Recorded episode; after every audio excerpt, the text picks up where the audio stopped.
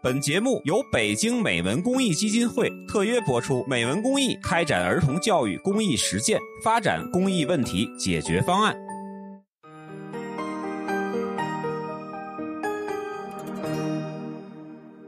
各位听友，大家好，这又是一期乱炖啊！今天我们节目的录音时间是二零一九年的十二月二号，大家听到这期节目的时候，应该已经是快到周末了。我们这期节目提前录，因为老高可能最近又要出门，是吧？对，没错。嗯，所以我提前把这期节目录下来，然后呢，他可能要下周回来了，所以这样不耽误下次的我们乱炖的录音。哎，这期一开始我们要提到最近啊，就是从上期乱炖录完了，一直到现在，就是几乎隔几天我们就能看见的一件事儿，然后频频出现，就是接连出现的劳资纠纷啊。呃，给大家历数一下啊，呃，十一月十九日啊，然后我们看到消息，软通的一位程序员在这个猝死，咱先不说他在哪儿猝死的啊，猝死。然后呢，经过了解，这位软通的程序员其实是在西安工作贝斯在西安，然后月薪呢，我们盘算了一下，应该一万来块钱。然后呢，而且家里还有全职主妇和娃，哎，这样一个情况呢，他居然能够哎自己工作养全家，我觉得怎么讲呢？我觉得也是怎么讲，这叫什么？勇气可嘉吧，只能这么讲。怎么说呢？我我我我自己觉得啊，说可能一万块钱可能是不太够养的。就是可能是个猜，可能是个猜测吧，这个我不知道啊之类的。哎，反正就出了这么一件事儿。然后紧接着十一月二十三号又爆出来，网易暴力开除患病员工。哎，据说啊，这位员工得了扩张性心肌病。然后呢，呃，当这个他的主管得知这个消息了之后，就以各种的方式，比如绩效考核的形式啊，让保安威胁的形式啊，就让他离职。然后呢？哎，带引号的拒绝赔偿，但是这件这件事情背后到底是怎么样一个情况？其实跟刚才那件事情是一样，我们不知道。但是这肯定也是一个劳资纠纷。然后今呃，昨天又爆出一件事儿，哎，因为某位员工是吧，让华为这个呃。赔付这个离职的赔偿金，然后被华为弄到局子里关了二百五十一天。虽然没有被起诉，但是呢，这件事情哎实锤了。刚刚我也看到了这个华为的回复啊，华为的回复的意思就是有本事你就去告嘛，反正我们是依法举报的。哎，这种回应我其实，其他其实是没有正面反应的，对吧？对，他没有，华为也没有说这件事情是怎么样。然后呢，只是说我们有 有义务举报涉嫌的违法行为。我觉得这种这种回应简直是太怎么讲呢？但实际上，这个情况如果那个人没有录音的话，可能就会被对会被判刑了。关键就是有这个录音，然后才推翻这这个刑事的调查。如果没有录录音，这哥们儿大概率就进去了，因为金额足够而且三十多万，这个是十年左右的刑期。对，是是上限，对吧？对对，所以华为今天这个回应，大家很不满。我看现在咱在录音的同时，朋友圈里就在发酵，我不知道接下来会发生什么。这个事儿有，我看着是有些前因后果的，就是前因是因为说他还有点正义感，去举报了他的领导，对吧？然后呢，他就被边被边缘化了。反正这个都是他自己说的，对吧？然后呢，他就因为。因为担心出问题，所以就到处带着录音笔录音。而这个录音呢，然后呢，他离职之后还保存了半年以上，而且不在本地，因为他被抓进的时候连着电脑之类都被搜了嘛，对吧？对，没错。啊，然后这个录音好像说是在他新公司的电脑，还是在他朋友家的电脑里是有备份的。那么这个算是救了他一命，对，救他一命吧，算是。而且呢，嗯，呃，其实这三件事有一个。而且这位员工，我先说华为这位员工啊，后来他给任正非写了一个内部信，我不知道大家可能在网上都能都能看见，这内部信写的也非常有意思。对，那个戴戴确认在写的有点过于卑微了，你我不知道你有这个感觉吗？不仅是过于卑微，我觉得有点胡说八道了，就是他希望说。撇清自己的事情，说这件事情不是我爆出来的。如果任总你愿意的话，我可以帮助你来追究爆出这件事情的大 V 的责任。这就太挑战大家的底线了。那以后谁还会帮你说话呀？这事儿就说说句不好听，你可以这么干，但你不能这么说呀，对吧？你公开说这事儿，大家就没人再去帮你了。我觉得这么干他也不对，对吧？这这个是我是说道德，这这怎么就这个公道德底线公开说，就一定更是问题了，吧？对啊，这这个，所以说，哎，我现在对这件事情非常矛盾。这个，嗨，其实这三件事情都是啊，我不想讨论这个嗯具体的这个事情，因为往往呢，大众知道的东西它并不一定是全面的。我觉得很多事情，可能这句话有点政治不正确哈，但是很多事情我们要打上引号，说一个巴掌拍不响，是吧？当然，我们不是说，嗯，就一味的袒护这个企业，企业肯定有问题，不然的话这些事情不会出来。很多是实锤，对吧？你关了二百五十一天，这不可能是假的，对不对？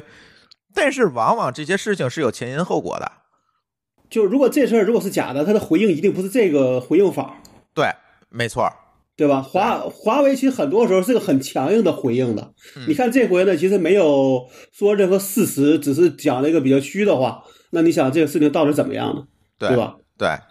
但是呢，这件事情还还会再说回来，就是还是那句话，一个巴掌拍不响。很多的事情，我们不想讨论这三件事情，其实还有很多。在这个过程当中，我们看到很多劳资纠纷都集中在这一个月，因为快到年底了哈。对我们这几年其实其实经常会遇到这样的事儿，对吧？其实我们节目也讨论过很多很多次这种事情了，所以在今天我们不想讨论这个具体的事儿，但是其实是想说，为什么到了今年的年底，从十一月份开始就频频的出现这种恶性的劳资纠纷，这意味着什么？老高，你觉得？但是但但是你你想，网易那事儿也是上半年的事儿，华为那事儿其实也是上半年的事儿。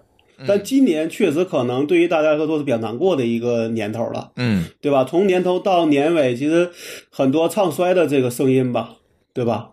嗯，不是很多唱衰的声音了，是本来就衰啊，对不，唱衰是指的更衰。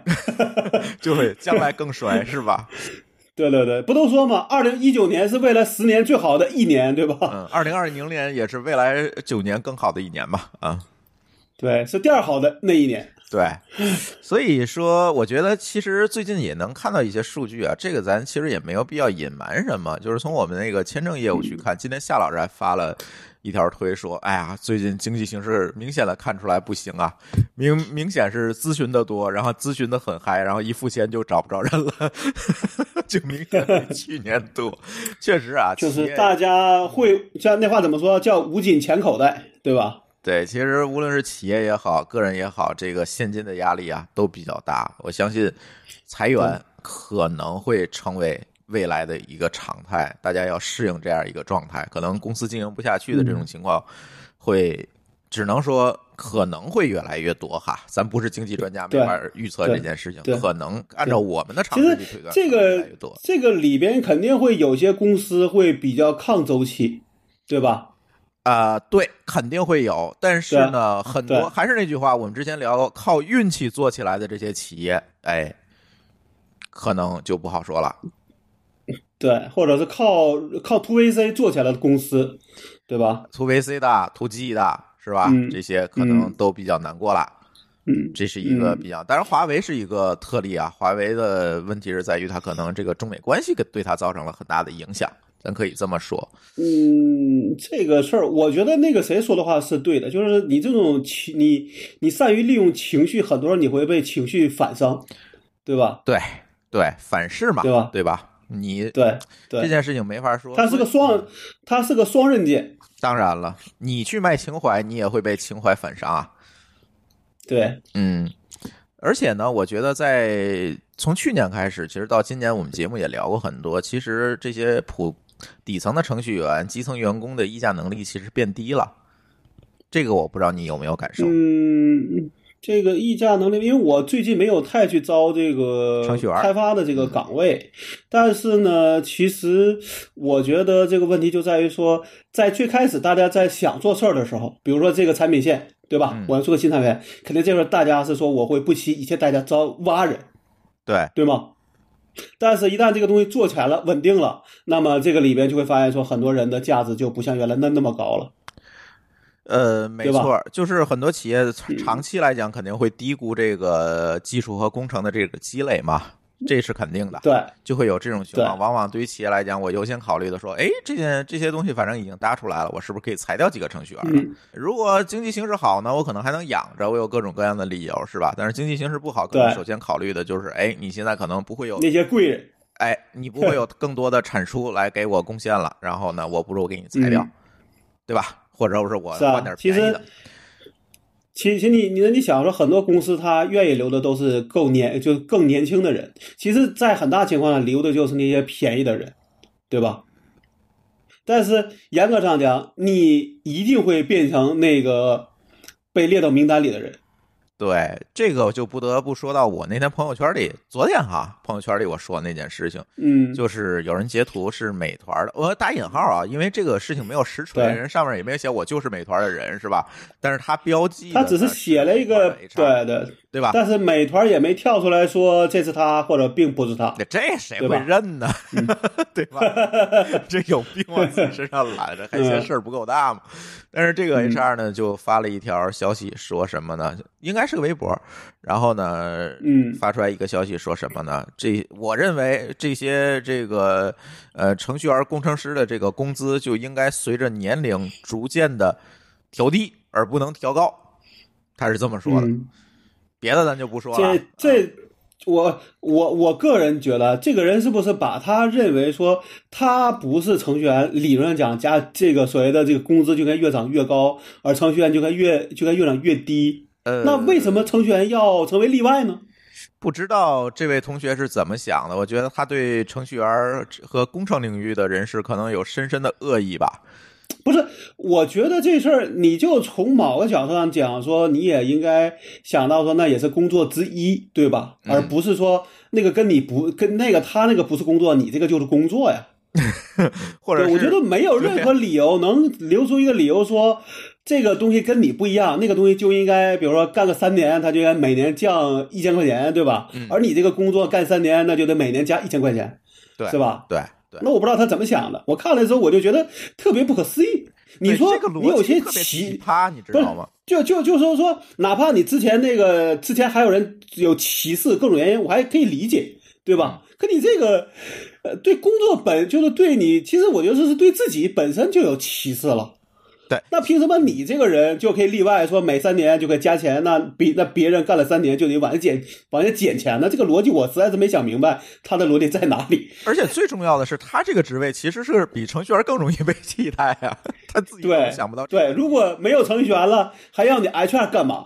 啊，对啊，对吧？嗯，不管是华为这件事情，还是网易这件事情，还是历史上我们看到的很多的这种恶性的劳资纠纷啊，我们都会发现这个角色里面就就就会有一个非常奇葩的这个角色哈，参与人里面就会有一个特别奇葩的角色，就是 HR，基本这个事儿都坏在了 HR 的手里。但我觉得 HR 很大情况是个当个枪使，决定肯定不是他们做的，嗯，对，或者相对来说，对吧？但是其实你是最了解劳动法的，你是完全可以把枪口抬高一寸的，即便你是那把枪。嗯，这个你就发现，可能大公司就会发现说，其实他把每个员工都当个螺丝钉，我就要这么干，你要不这么干，我就把你换掉。我觉得这个是一个很大的一个问题。对，另外呢，有些人是那是觉得说，我对我我把所有脏事儿都干了，那我对你来说，我就是一一个有用的人，对吧？其实他并没有想说这个东西该不该干，或者呃怎么样，对吧？那你这么想说，这人干了一堆坏事儿，对吧？那其实这个人是很容易会也也会把他干掉的，对吧？第一个容易给他干掉，这是第一个，这是嗯必然的哈。这这个嗯，咱不用说。最重要的一点，我觉得你做人是不是应该有点良知啊？你工资那一个月几千块钱工资 是吧？你这事儿也拿不了多少钱你肯定比程序员拿的少。你一个月拿那几千块钱工资，你是不是应该考虑一下，你晚上睡得着觉睡不着觉啊？这个可能他认为他的是一种职业，但其实这种其实不是，他是错误理解了他的职业呀，是不是？他就变成了或者说叫不够不够不够专业，不够专业对，对。而且我想跟我们的这些这个呃从业者去聊一聊，不仅仅是程序员啊，嗯就聊程序员，他只是个 程序员，只是 只是一口锅啊。这个不仅仅是程序员，对，嗯其实对于每一位劳动者来讲，法律都给你了足够多的保护。现在中国的劳动法，起码啊，咱不说美国的，美国可能差一点，这个中国的劳动法其实是非常倾向于劳动者的。所谓的离职补偿 N 加一，这是必须要给你的，这是没有理由的。现现在我还得跟你讲来的，现在是说你就是约满不续，你都要给补偿。约满不续，比如说你合同到期了没有续，企业也要赔给你对 N，不用加一，但是也要赔给你 N。对，就是也要去续你。其实理论上讲，他是要求你，就是从法律上讲，他是要求你续的，对你明白吧？，对，原来都是可以约满不续，这是我今年才仔细去看那个东西，说约满你不续都是要有赔偿的。是的，而且呢，最重要的是这些东西都是明文写在劳动法里的，它必须要执行的。对，是这样。其实你还是可以协商，你明白吧？协商大于一切。但是你协商不成的时候，人家再按法律去要求，你是没有办法的。对你明白吧？对，就是你可以劝退，对吧？嗯那么我们协商好了，说我让你走，对吧？就不管什么原因，那你走了，哎，这个你不要赔偿，这是大家协商好的，嗯对吧？那法律是成为一个备选项，但是你跟他协商不好，人家说我就要要求你给我赔偿，那你就要给，这是这是你跑不了的事儿。你不可能用任何办法，包括保安搬出来说我不赔你钱，这是不可能的。这种事儿就是，所以所以说他们就会去去以各种手段去要求你主动离职，因为现在理论上只有一个情况，就是你通过协商和主动离职这一个方式，你可以不赔偿的。对，但是作为我们普通的劳动者来讲啊，协商只有一个结果，就是你把赔偿要的更多，否则就不要协商了，对吧？呃，这个事儿呢，我觉得协商肯定是大就大家在互相理解的前提下做的。嗯比如说你的工作确实做的不好，对吧？那我可能，比如像我们可能会有一些办法，比如说我会说，哎，这个工资给你开到月底，嗯对吧？那对于大家来说也算是个协商哎，你对吧开到月底而不而赔偿了呀，一样啊。啊。你开到月底就是也，那也算啊，对呀，但但是这个就看吧，啊就是比如说，可能比如说，比如说你工作里面确实犯了错，对吧？你确实对这工作有愧，那我说我不给你赔，也算不算一种合这种合呃，算是一种合理性，对吧？啊对首先协商就是看大家都觉得让能让各自满意，对吧？对，没错，但是如果说你这种情况是在你的工作本身没有任何的问题的前提下，对吧？那你去要求他赔偿，你也是就对员工来说也是合情合理的，对，对吧？对比如说公司因为你经营压力，对吧，导致我要裁员，那么你去找公司要赔偿，这是没有什么可以说的，对吧？对，这里必须嗯要指出的是，老高应该是他这个公司应该是最这个符合劳动法的，是吧？严格执行劳动法。我们没有，我我们只能说我们尽力，尽自己最大的努力，嗯，对吧？对对老高呢这边是八个小时以外的工作都是要付加班费的，周末加班也是要付加班费的。这个我们能够保证，因为觉得这个加班费呢，可能对于大家来说，还是希望大家能够认，就说因为我要求你认真工作嘛，对吧？我要求你加班，否则你在那儿混混到下否。对否你否则你在那摸鱼，呢这事儿你有那那我去跟他说，哎，你这个为什么不好好干？他说你看，对吧？你又你没给我加班费，你说我就没 我就没法接下一句了。但反过来，我要求你认真工作，我是给了你钱的，我就觉得我是有底气去说的，对吧？？对，咱应该都是这样的人，就是哎，嗯，就是不愿意扯这些事情，我就宁愿把东西给足。但是你能不能干好，那咱另论。比如说你业绩就是不行，我再说业绩不行的事儿，对吧？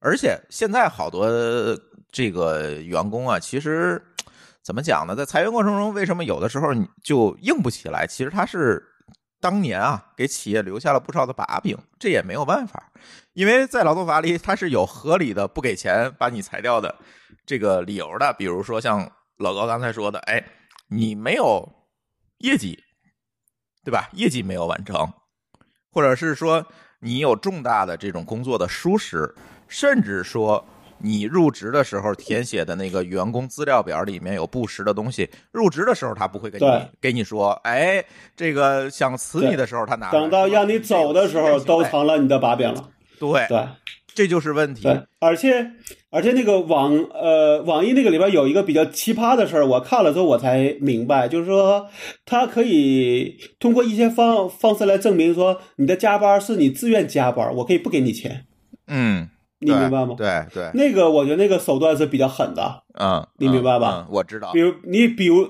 你比如说你加了一千个小时，那中间呢他让你申请二十个小时的这个这个这个这个加班费，他给了他给了你之后，他说你那九百八十个小时都是你自愿的，嗯嗯嗯。但是其实你明白吗这个就比较狠了细看啊，但这样这个东西你如果细看，确实也有问题的。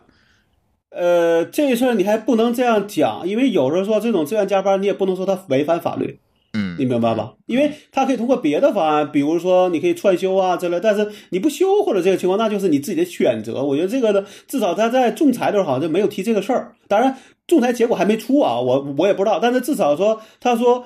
呃，网易认为这个方案是他们能够接受的，就是嗯你加了一千个小时，他让你去申请二十个小时的这个这个加班费，嗯他给了你，然后他就可以说你九百八十个小时你没申请，那就是你自愿加班，嗯，你明白了吧？其实其实这其实这也是个坑，对，因为你不好。解释，嗯，对吧？你不好解释，对，所以这个很多企业它也钻空子，然后员工呢，我觉得应该用法律武器把自己保护起来，就是你别掉到企业挖的这个坑里，其实挺重要的。但这个事儿呢，就有的时候就会变成这个问题啊，这是个现实情况，就是你你平时要求太高，那你可能你就会成为一个被边缘化或者会被主动干掉的人，因为大家希望呢，就是是是这样想，就是你干活的时候你是个狼，你要带的时候你是个羊，你明白了吧？或者是你工作的时候也可能是个羊。对，就不行，那得说你的活儿你得能出活儿，对吧？但是你在要求自己的待遇的时候，你是个羊，对吧？嗯所以这个事情，我觉得就是有时候，我觉得为什么说有的时候会总出点，就是大家总会觉得说，可能或者这样反过来说，这些爆出来的都是这种被这么对待的里边的个案。嗯，对，其实被大量这么对这对待，其实媒体是没或者就是没有成为这种热点。其实大家就可能就忍了，或者抱怨啊，或者就是虽然有传播，但是没有传播起来，对吧？嗯只有这么几个，哎，可能是因为各种偶然的原因导致这个成为了一个热点，对吧？对，其实呢，我觉得是这样啊，就是大多数人可能就像老高说的，就忍了。因为很多人其实对这个嗯劳动仲裁啊、法律这些东西，他并不是说非常懂。好，企业裁我的，算了，我就走吧。一个一个是懂不懂，第二第二我我个人觉得那玩意儿需要大量的精力，因为你要嗯去跑。你看那个网易那个里边，他写那个长篇帖子里边，他就光跑他这个事儿的一个劳动仲裁都花了很多精力，而且你还得懂，你甚至可能劳动仲裁都不一定会偏向于你，你明白吧？呃，其实这样，我我要讲一下这个事儿，因为我是经历过几次，并不是经历劳动仲裁啊，其实比劳动仲裁要严重的多。呃，在这个过程当中呢，其实你个人在关键的时候懂得法律，第一，这是第一啊，是非常重要的。第二，其实那天余胜写了一篇文章，回头我也把文章放在咱节目的声 note 里。这篇文章就提到了劳动仲裁这件事情，并没有你想象当中的这么复杂，最起码没有像打官司这么复杂。你过去之后填的就是一张表，然后仲裁那边就是劳他劳动仲裁部门会问你，然后把笔录记下来，然后你回去等就可以了。等开庭，开庭劳动仲裁基本上也都是偏向于劳动者，因为企业企业在仲裁部门在国家的有关部门那儿，它也有短处。不可能有完全合规经营的企业，你放心。所以在这个时候，如果说啊，你觉得你可能欠你二百块钱工资，咱就算了是吧？不够跑腿儿钱。对，如果亏欠你特别特别多，走仲裁还是一个非常好的一个途径。然后那个我我建议你要能找到那个网易那个长文章，最好也把它发出来。嗯那个里边有很多细节，就比如说，呃，我记得有一项就是说，他们网易要求你跟他签协议的时候，会要求你要停止就是任何的后续的这种手段，就是包括你都不能仲裁，他说我才能赔你钱。明白吧？现在这些公司也会把这种东西做一个跟你去签所谓的这种离职合同啊，或者离职补偿的一个前置条件。啊，这个我可以很明确的告诉大家，如果企业这个给你签这样的合同，本身这个协议，这个赔偿协议就是违法的。你继续说仲裁，他不能用这份协议你的签字去推翻，说你就不能仲裁了，不存在这个可能性。所以这个你不用怕。但是第二个就是他会跟你说说，比如说你去新公司，如果做背调的时候，可能会说你坏话。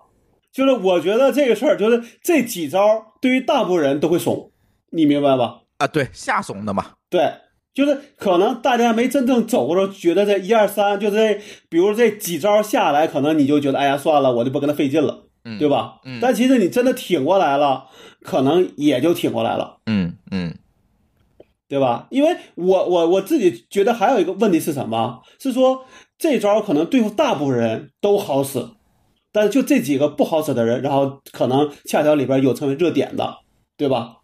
对，否则你想这个套路为什么会这么熟？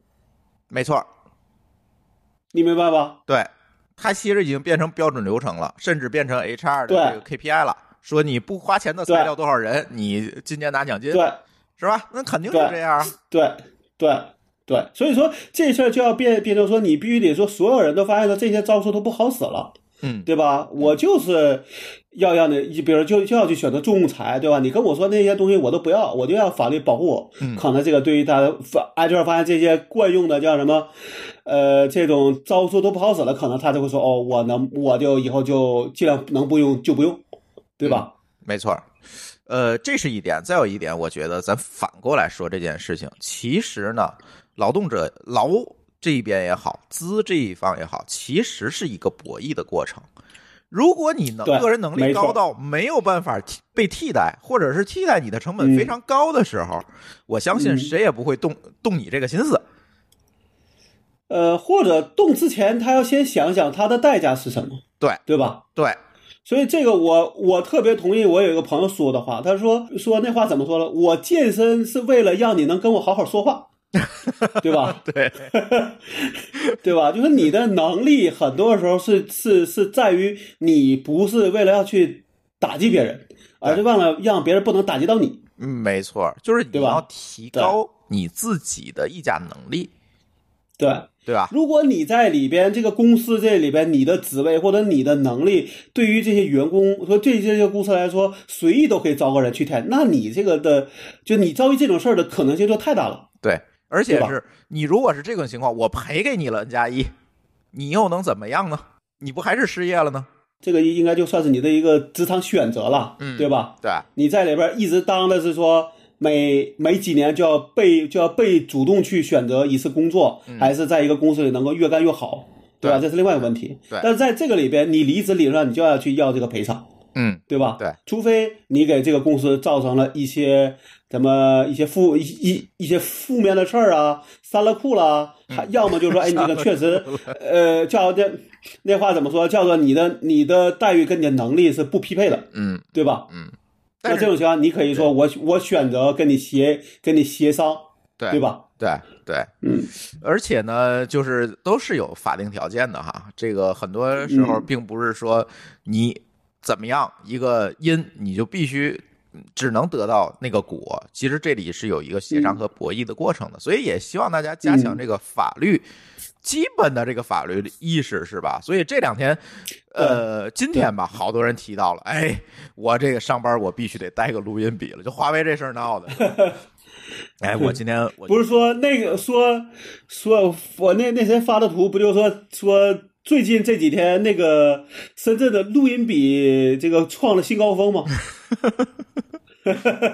这个这样啊，今天就是我就发了一条朋友圈说这个事儿，还发了条推哈。我说这个你们只买了录音笔没有用是吧？你要知道嗯怎么样录音能做好这个，哎，能把音质录的比较好，证据录的比较就它得是能为成一个有，至能至少说是一个，对对对对对，对吧？哎，这是我们擅长的事儿，我们天天录音是吧？我说今天要给大家讲一个教程，我们今天这期节目的名字也叫《录音笔使用指南》啊。首先要跟大家说啊，录音是一个保留证据非常有效的方法，因为确实非常客观的记录下了当时你跟对方谈的这个整个的过程和实时的一个情况，所以录音是一个比较有效的方法。但是呢，同时，你 应该知道啊，有几个要素才能让这个录音有效，就是在法庭能够当证据哈使用。这个第一个呢，最重要的就是在录音的时候，要知道录音的各方是谁，这是很重要。你弄一不搭嘎的人，就说这人是那人，这是没有用的。就是你一定要在录音里明确，哎，比如说高总，哎，高总，我跟你谈一个事儿，你一答应了，哎，哎，这个事儿就 OK 了，就证明你是高总了，否则这没有用啊，这掐头去尾的是没有用的。就是你必须明白这这个录音的对方这个人是谁，这个非常重要，而且是在一个什么情境上录的，在一个什么场所录，哎，这些细节最好也能够纳入到这个录音的这个过程当中，这个东西才能就怎么。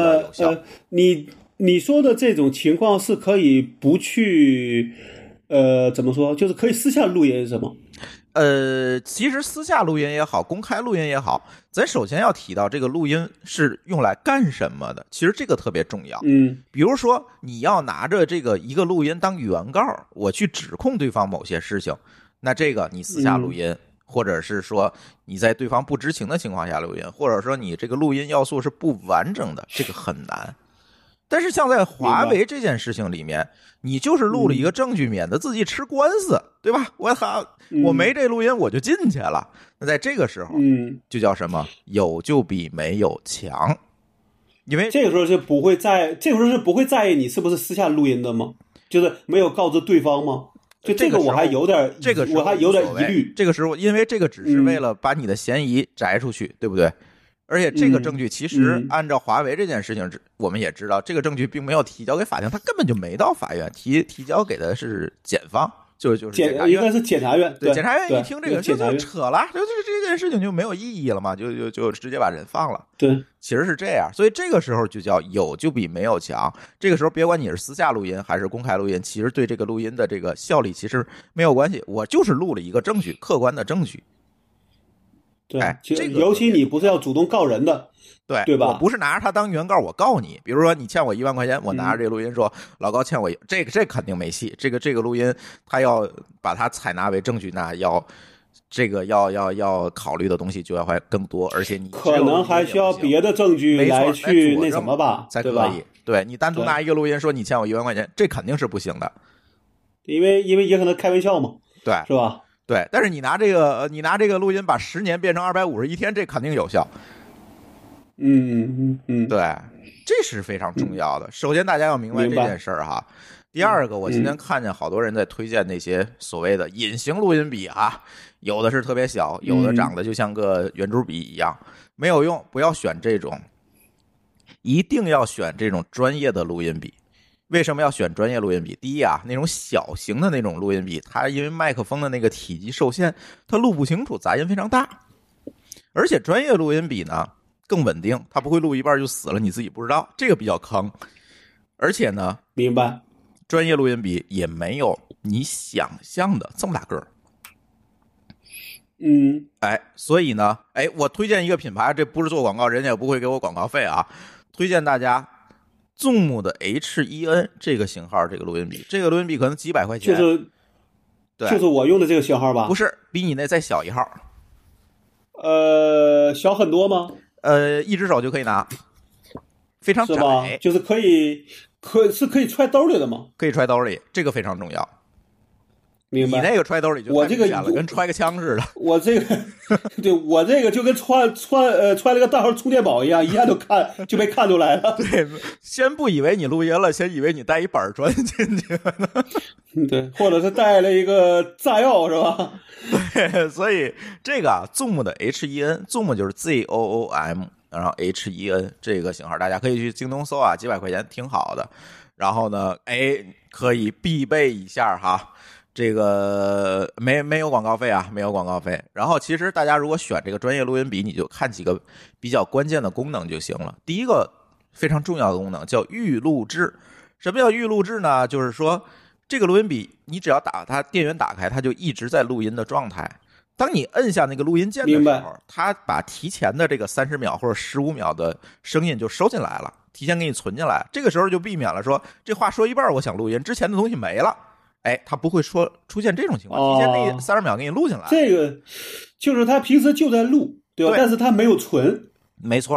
然后你一点，它就是明白加三十秒，哎，减三十秒给你放进来，是这样。明白，这个好，对，这个好，这个必须要有，不然的话，你这个有时候会手足无措，你录一半儿没有用这件事儿。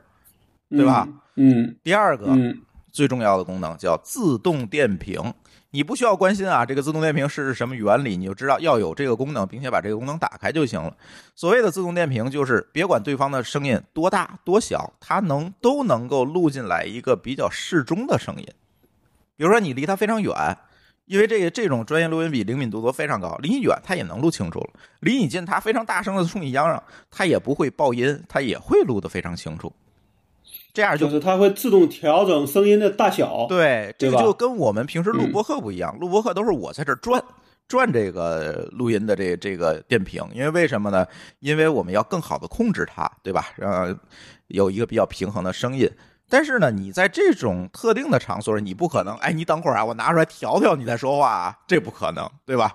所以呢，或你或者说这就是一个傻瓜用的版本，对对吧？他的大家只要对设，只要设了，对于他来说就是一个足够好的结果就行了。对对，他的缺点呢，就是一些噪音，比如说领导在那敲键盘、摁鼠标，他也能录得非常清楚，但是无所谓，我又不是录播客，对吧？这这无所谓，对对对对，录进来就行了。能听能就能把这些该听的或者该应该能够录下来的都能录清楚，哎，对吧？能去能去发给别人听，能听清楚就那就够了。没错，就是这个。第三个啊，就是这录音笔最好是用存储卡存储的，比如插 TF 卡的、插 CF 卡的这种，而不是说这个录音笔它有一个内部存储，你插数据线把它导上，嗯别用这种，因为它内部存储啊，这时间长容易坏，对而且你也不容易备份，明白？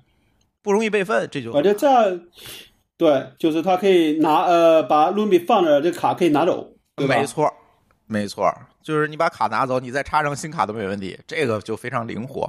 那种内部存储，你可以在里边可以可以可以在里边作弊，哎，作弊这件事情一会儿我再说。第四个嗯特点你一定要知道，就是要好摸，因为你是放口袋里的，明白？你要快速的摸到这个录音键在哪儿，一下你就能摸着，摁下去。呃，这个 Zoom 这个就可以非常好，它是可以在黑暗环境里操作的，所以你摸下去一摁就行了。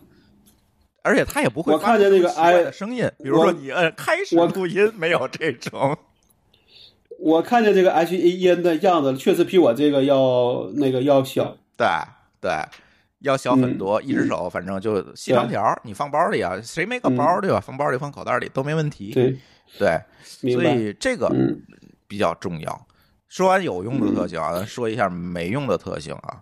第一个就是刚才说了，太小没有用。这个说这个微信没有用，谁谁没个包，谁没个口袋儿，你说太小其实也没用。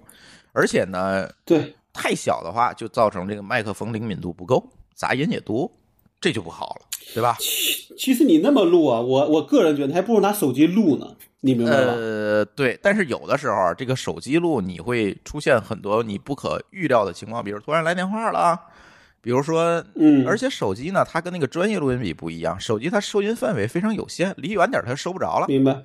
对，就就是好他可他可能适合那种，比如说当面两个人面对面的哎，谈，说咱俩聊点事儿啊，我要录音了，这行，对吧？你要偷着录，还是那个专业录音笔比较强大？我嗯我曾经嗯试过，比如就对，对我试过，我在口袋里把它打开，但是我不是偷录啊，我我在口袋里把嗯录音笔打开，基本上呃十米以内的声音全能收进来，没问题，而且非常清楚。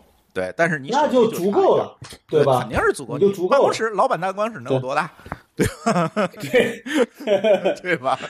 他要这么大，他也不至于穷到要裁你，嗯嗯 对吧？二一个就是那天朋友跟我说，哎，得有一个转文本的功能哈。首先啊，声音转文本这件事情，我看讯飞有这种录音笔，但是其实没有用，因为很多的，包括讯飞自己的云服务就能搞定这件事儿。呃，内容进去，呃，音频文件进去，然后字儿出来。因为我们每期整理 show note 也是用它这个功能，就是这个是有的，这这个咱不需要想了，就是这个不需要专门录音笔有这功能，因为多一功能就贵了，是吧？再有一个，你转成文本其实没有用，它不能作为证据。你明白吗？它转出来他可能就是自己看，你看应该说就自己看起来比较方便。对对对。再有一个嗯没有用的就是大显示屏，而且那种倍儿亮的那个显示屏没有用，你放兜里还怕别人看不见是咋？对，生怕别人看不见自己在录音，是吧？哎，就这种呢，专业录音笔就非常好，哎，比较低调，而且它屏不会乱低调乱亮乱闪，因为它毕竟是在专业领域用这这个，比如说在拍摄的时候突然亮了，这就很麻烦。对，哎也不会乱怎么说，也不会乱提示，对吧？它也不会叫，就他非常安静的在那儿干活，这种就特别好。这个不像，它不像那个地图应用，是吧？哎，对，来个零林志玲语音是吧？嗯，对，呃，这个呢是几个有用的功能和没用的特性是吧？给大家介绍完了，呃，也有一些使用小技巧啊，给大家讲一讲。呃，第一个，保存什么格式的声音，其实你存 MP 三就够了。用九十六 K 的嗯这个分辨率存 MP 三就够了。一般来讲呢，这个分辨率的话，如果你录一个小时，可能只占几十兆的这个空间。比如你用一个，，对你比如说你用一个两 G 的卡，你就且录呢，就且录呢。嗯，对你不像嗯我们录播客似的，我得录原始格式用 WAV 存，它这个不需要啊，就 MP 三就够了。它这个嗯你这场录对于你来说买个大点的卡，对吧？能对付很多东西，因为你一旦说你想录的时候没有空没有空间了，这事儿对谁给你时间去折去折去折腾去？你买？一个大的卡呀，你 MP 录这个 MP 三格式，你几乎能录一天。而且有的录音笔还有一个功能，它有声音，出声音的时候它会自动录，没声音的时候它就自动休眠了。就你就一直你就录下去吧，就完全没问明白题。对，而且嗯再一点啊，我觉得你一定得注意导出，你别忘了把它存嗯了。就像华为这件事情，它还得把这个东西存在云盘上，对吧？不然的话，让别嗯人把录音笔收走啦、丢啦，这就很麻烦，对吧？所以呢，嗯导出非常重要，而且呢，记得导完了之后把那文件名改一下。一般那文件名上会有带一个日期，但是如果你需要特别做标记，哎，标记一下是什么事儿。这个我我我，咱们俩当年那个坑不就是那个日期是错的吗？啊，对对，因为那录音笔日期你要自动设，你要自己手动设一下，因为那个东西不联网，它没法自动自己改日期，所以你把日期设对了，你就没问题了。这个，对，嗯然后但这种情况就是你就录一次，然后定期往外导就够了。每一次听一下这什么情什么情什么情况，改一下名字，对吧？对对，其实就够了。嗯再有一个最重要最重要的，你存就好了，千万不要编辑、嗯，或者是给它转格式。为什么不要编对，辑？因为这是原这是原始格式，你一改那可能人家说你这东西没有用，对对吧？对，你剪辑之后，这个是可以鉴定出来的，这个录音文件被剪辑过，嗯。转格式也是同理，就是你不要动它，嗯。你是什么你就存什么，就放在那儿就好了。嗯，不要自作聪明说，哎，我把重点标一下啊，把这一段我拿出来，别，不，你可以标，但留个原是吧，是吧？啊、对对，你也可以留个原始版，但是千万千万不不要给它剪辑了，或者我哎我 MP 三，哎这这个文件太大了，我得改个别的格式吧，哎，千万不要干这事儿，这都能鉴定出来，这证明你编辑过这个文件。这个司法鉴定都能鉴定出来啊！这个这个不要不要乱搞，你编辑完这个东西很有可能就无效了。对，这是给自己增加了不必要的麻烦。就等于你白录了嘛，就是嗯，对吧？再者就是刚才老高提到这个备份的问题哈，这个嗯，你放你华为这人要是没有没有异地备份也挂了。没错，对，所以一定要有备份。备份有好多种办法啊，其实我现在用的办法，我觉得私有云最靠谱。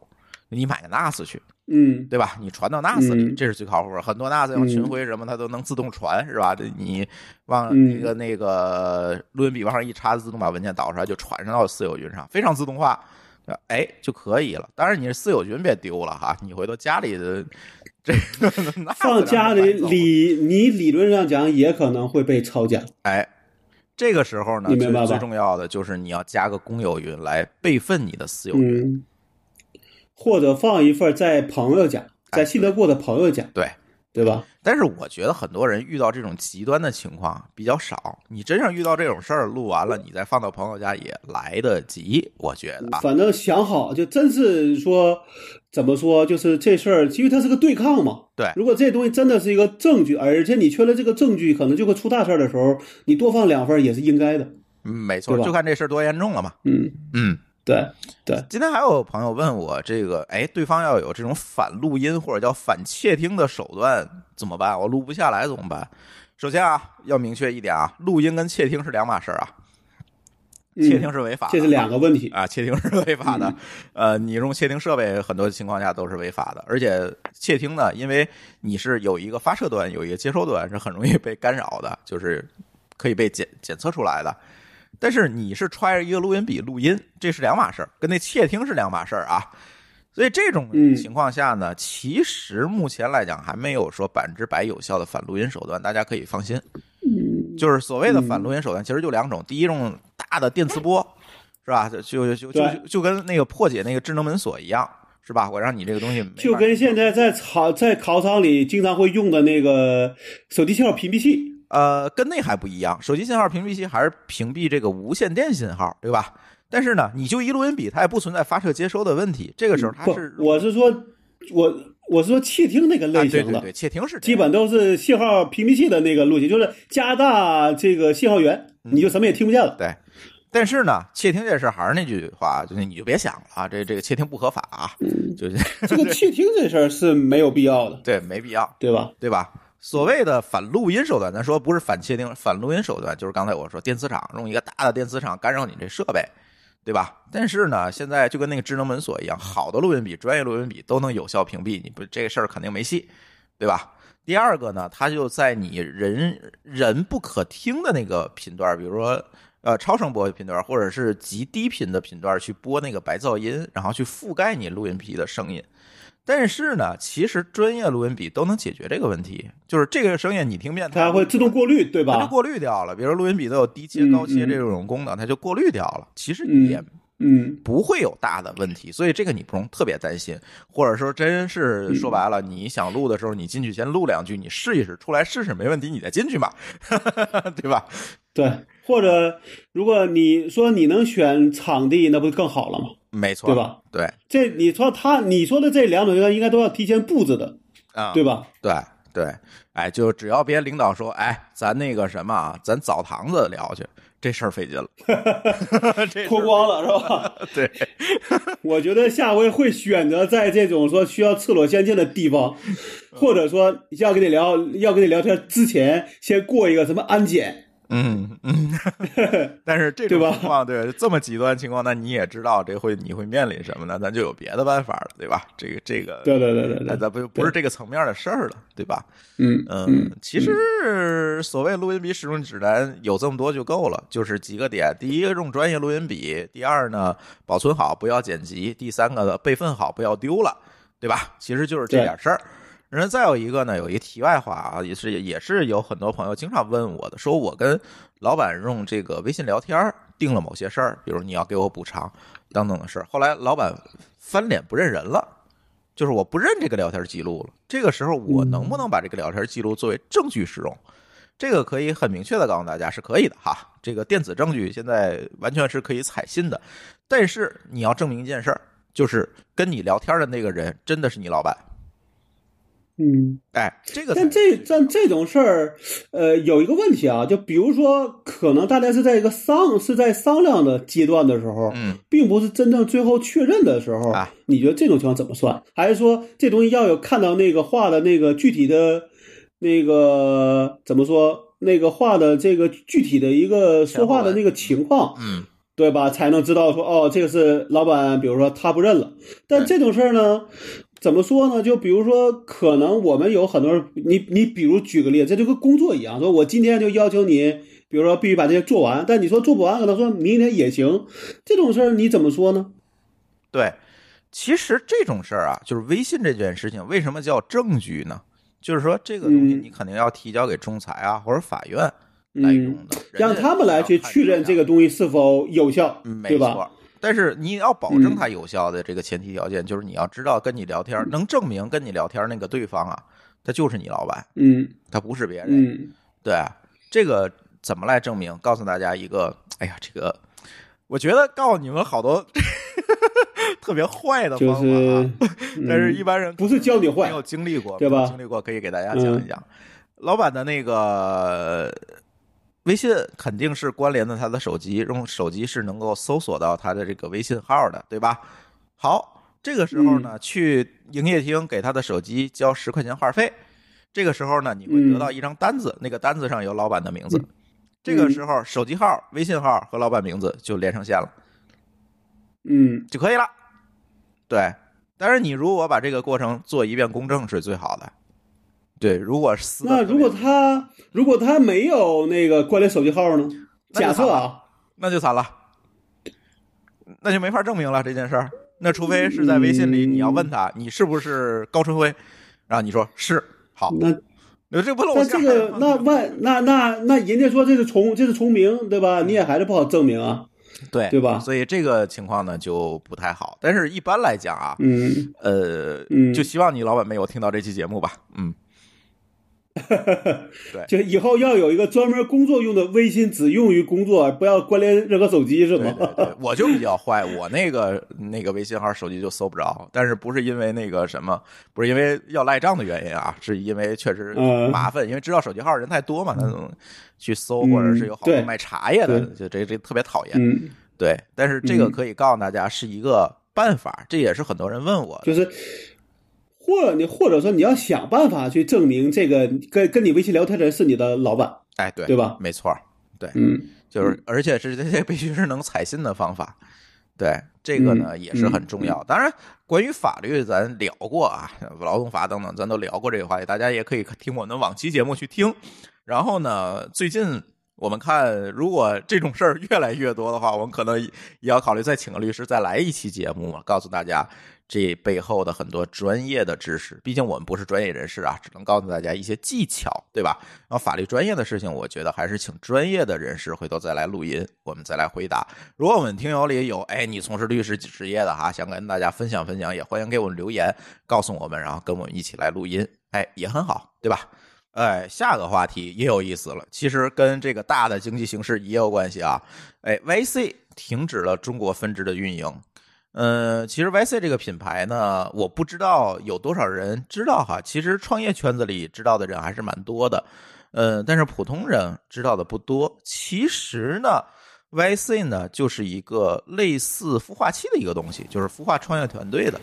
然后呢，它理论讲一，它应该就是孵化器，它不是类似，它就是孵化器呃。但是呢，一般孵化器只是给你提供了场地，对吧？它呢，它给你提供了一个他训练是营，加上他愿意投点钱，哎，然后呢，一点点钱，然后呢，基本上嗯每年啊搞两次、三次的这个，呃，两次吧，应该是多数是两次，然后每次三个月的这个训练课，创业营的这个嗯训练营的这个创业课。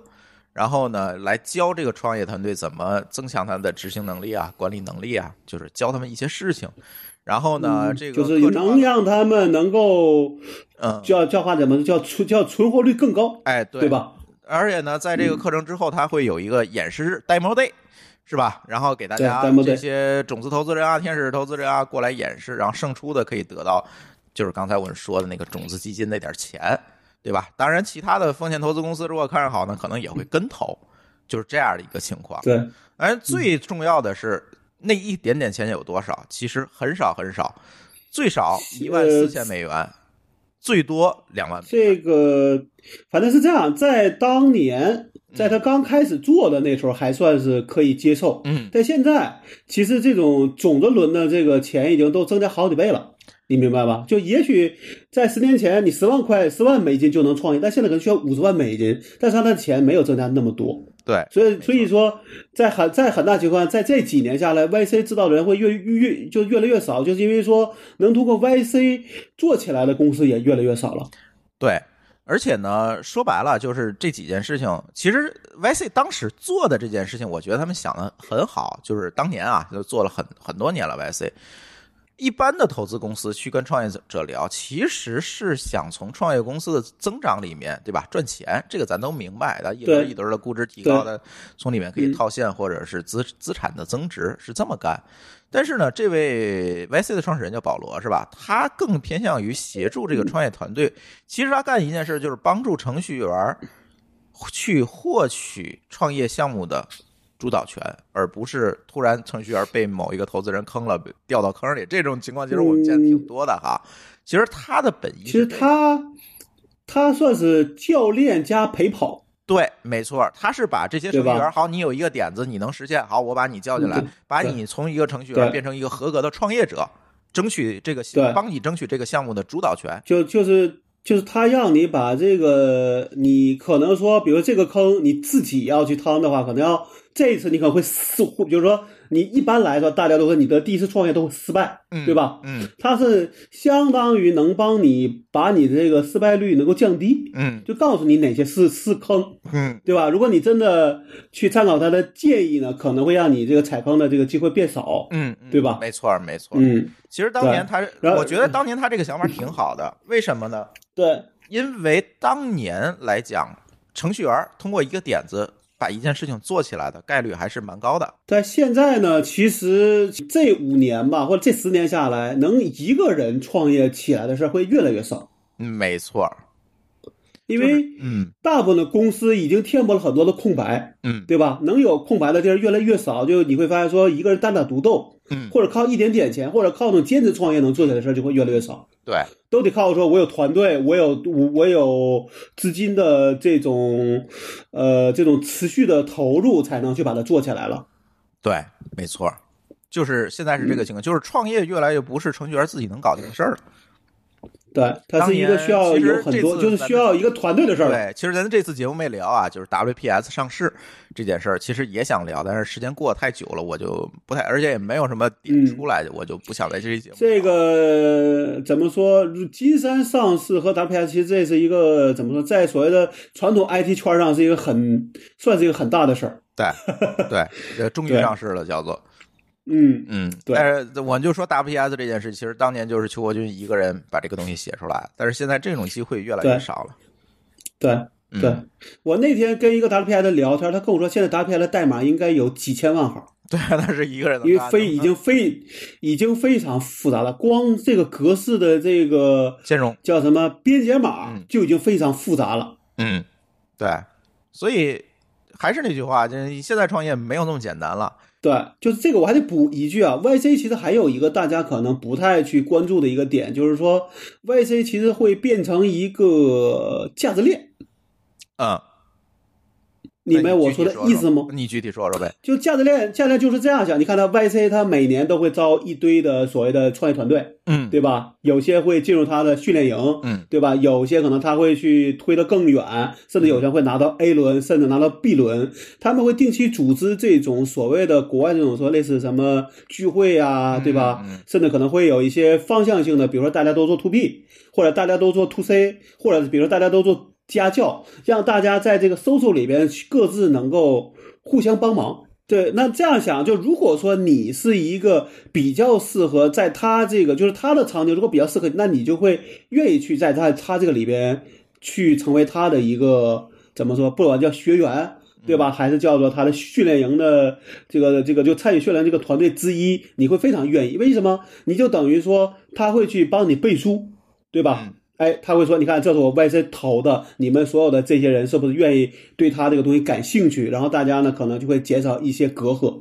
因为很多人，大家两个公司，你硬上门去讲的时候，肯定会有一些防备心理在里边的，对吧？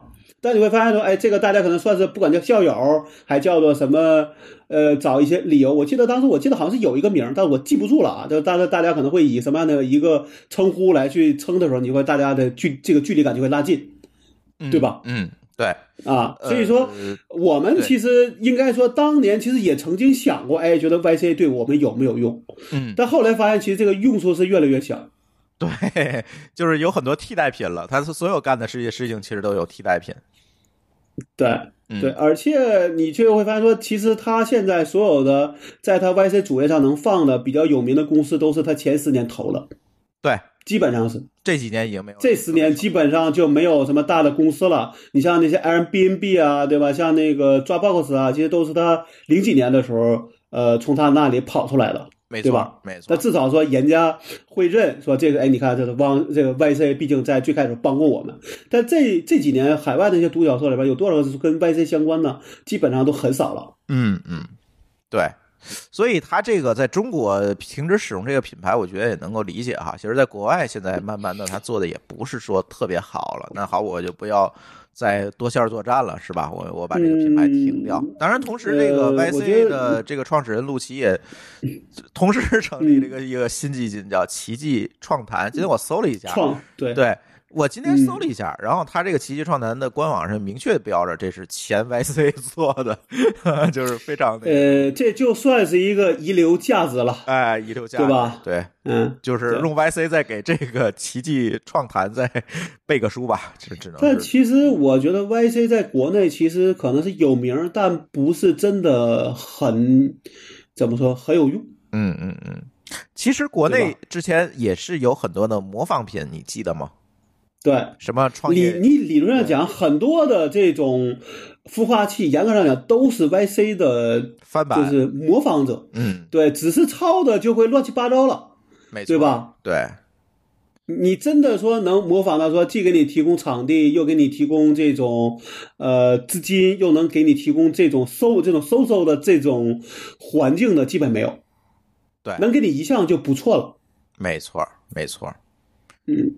嗯，所以它遇冷呢，或者是说没有做起来，我觉得原因和道理也很简单哈。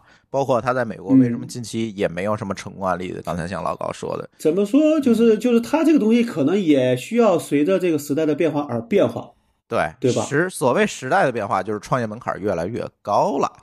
一个是越一个越来越高，第二呢，就是他其实原来给大家的帮助可能会越来越小，因为你比如像我们，我们后来为什么不愿意再去参加这事？就是我发现我最后都是大客户啊，对，对吧？而他能怎么帮？他是一堆小一堆小客户，比如说一堆这种初创公司愿意创业的人啊，对吧？或者这种情况，他你你会发现说你对你的需求跟他那比较比较能够对应上的时候，哎，你觉得他特别有用，对吧？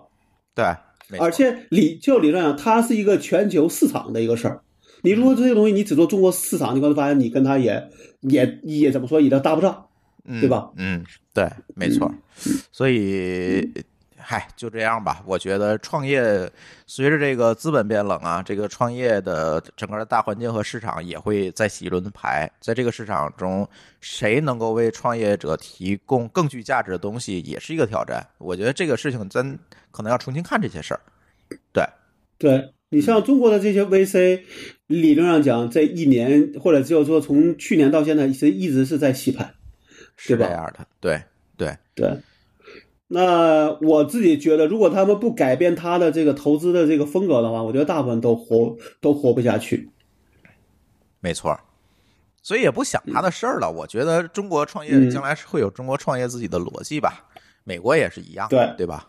嗯，对，呃，下一个话题，哎，有一点意思。微信的微信会泄露你的地理位置，怎么回事呢？如果说你发了一个图片在微信群，任何微信群，如果你在发图片的时候选择了下面那个原图，就是选择发原图，这个时候呢，别的群友把这个图片下来之后，是可以通过这个。图片的 EXIF 这个信息，就是它图片都有一个元数据，你点属性就能看见。对，从里面能看到你的地理位置。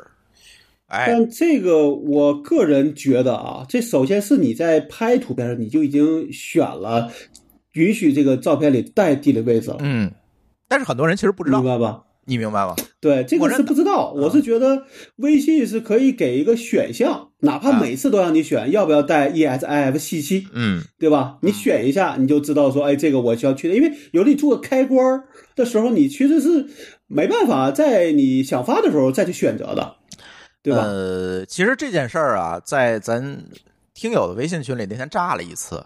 就是就有听友把那个发一张图，然后有那个另外的一个码农听友，神经病似的啊，然后把这个图打开，说你们家住哪儿住哪儿住哪儿，然后那个 听友就炸了，然后那是个文科生，你知道吗？就炸了，说这个炸了这事儿，我觉得首先是，其实像手机，我觉得可能安卓可能都在设的时候应该是能设的，就你要不要带这个你的接白信息，它可能默它默认都是带的。其实微信。干的事儿就是什么？就是你给我什么图，我就原样发过去了，嗯，对吧？你说这是微信是对还是不对？其实是这样啊，我首先给大家介绍一下啥是这个 EXIF 这个信息哈。这个信息呢，就是在照片儿你拍下这个照片的时候，由这个相机或者手机就是拍摄的设备来记录的一个原数据，里面可能会记录是由什么设备拍的，在什么时间拍的。对，包括什么对，包括光圈啊，对吧？焦对焦距啊，反正它会给你记录一一堆东西。那其实这里边很大情况会有 GPS 信息。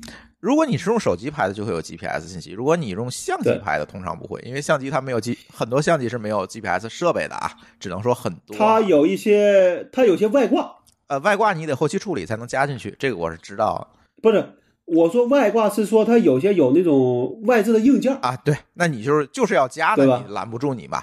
但是手机一般都会带，默认情况下啊，都会带 GPS 的信息。这个时候就会把你个人的这个具体地点泄露出来，而且精度是非常高的。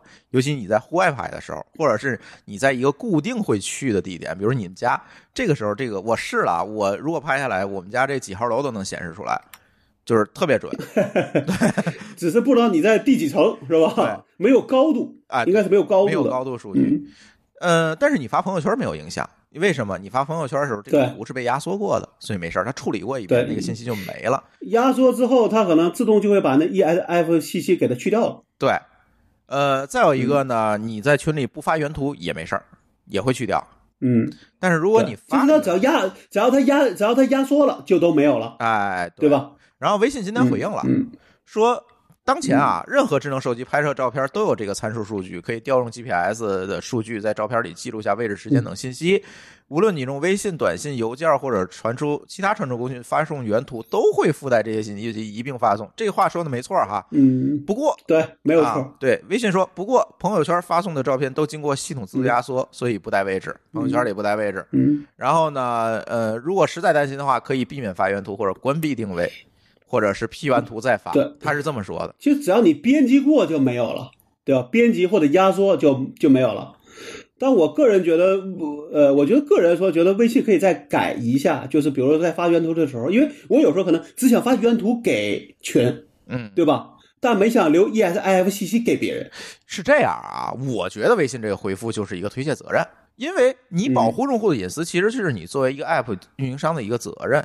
我就举一个例子，Telegram、嗯或者是 WhatsApp，你去发个图，嗯，那个图里的 EFI、那个 ESF 信息是去掉的，嗯对吧？他你传的时候就会给给给你处理掉了呀。嗯，但我但我觉得说这个东西给大家一个选择，我觉得也也就是也更、啊或者会更好，你在隐私里也给一个选择，是不是要把那个信息去掉，对吧？你这个，当然了，这又出来一个事儿，就是你默认开还是默认关的问题嘛。